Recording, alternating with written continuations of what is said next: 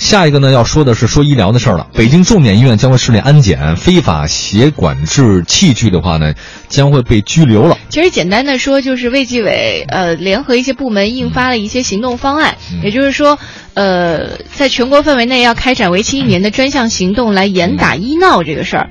呃，其中方案当中就明确规定了说。明确说说明了，公安机关对正在实施伤害医务人员行为的，必须采取果断措施来坚决制止，必要的时候依法使用武器和警戒。所以医闹应该生存的空间会越来越小了。这两天我看那个就是一个挺有名的纪录片叫《人间世》，你看了？哦、没有。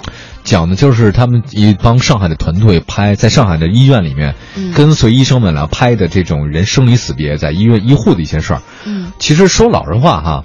我一直不觉得医生和患者的关系应该这么紧张，嗯、我应该我一直不觉得。是不是有的时候患者对于医生的那种呃心理预期特别的高，总觉得你是医生、嗯、你就应该把我这是一个体制的问题。嗯，就是说你要看这一一个国家一社会啊，你就看两个，一个教育，一个医疗。嗯、教育医治人的灵魂，医疗医治人的身体。嗯，这两个要出了问题了哈，这完蛋了，这国家就没希望。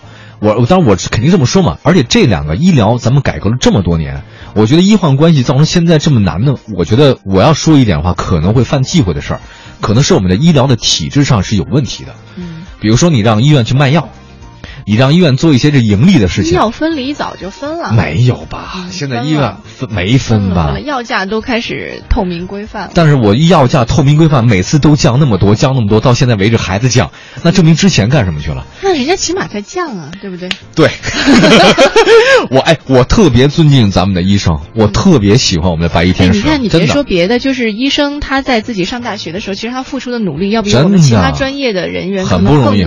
学五年，我觉得能，我觉得比如说一个政策，老人去离婚去买房子，或者说是摇号那种的，我认为这不是好政策。嗯，医院也是，如果我们这个医生和护士，或者包括医患患者关系本来就应该和谐救助的关系，互相尊敬的关系。帮了我，我感激。对呀、啊，怎么会变成这个样？这是很难想象。那一定是从根儿上，它的制度上是有问题的，嗯、所以我们要考虑一下这个事儿，对吧？好，好，这个政策出来之后，我相信这样的事情会少很多，会越来越少。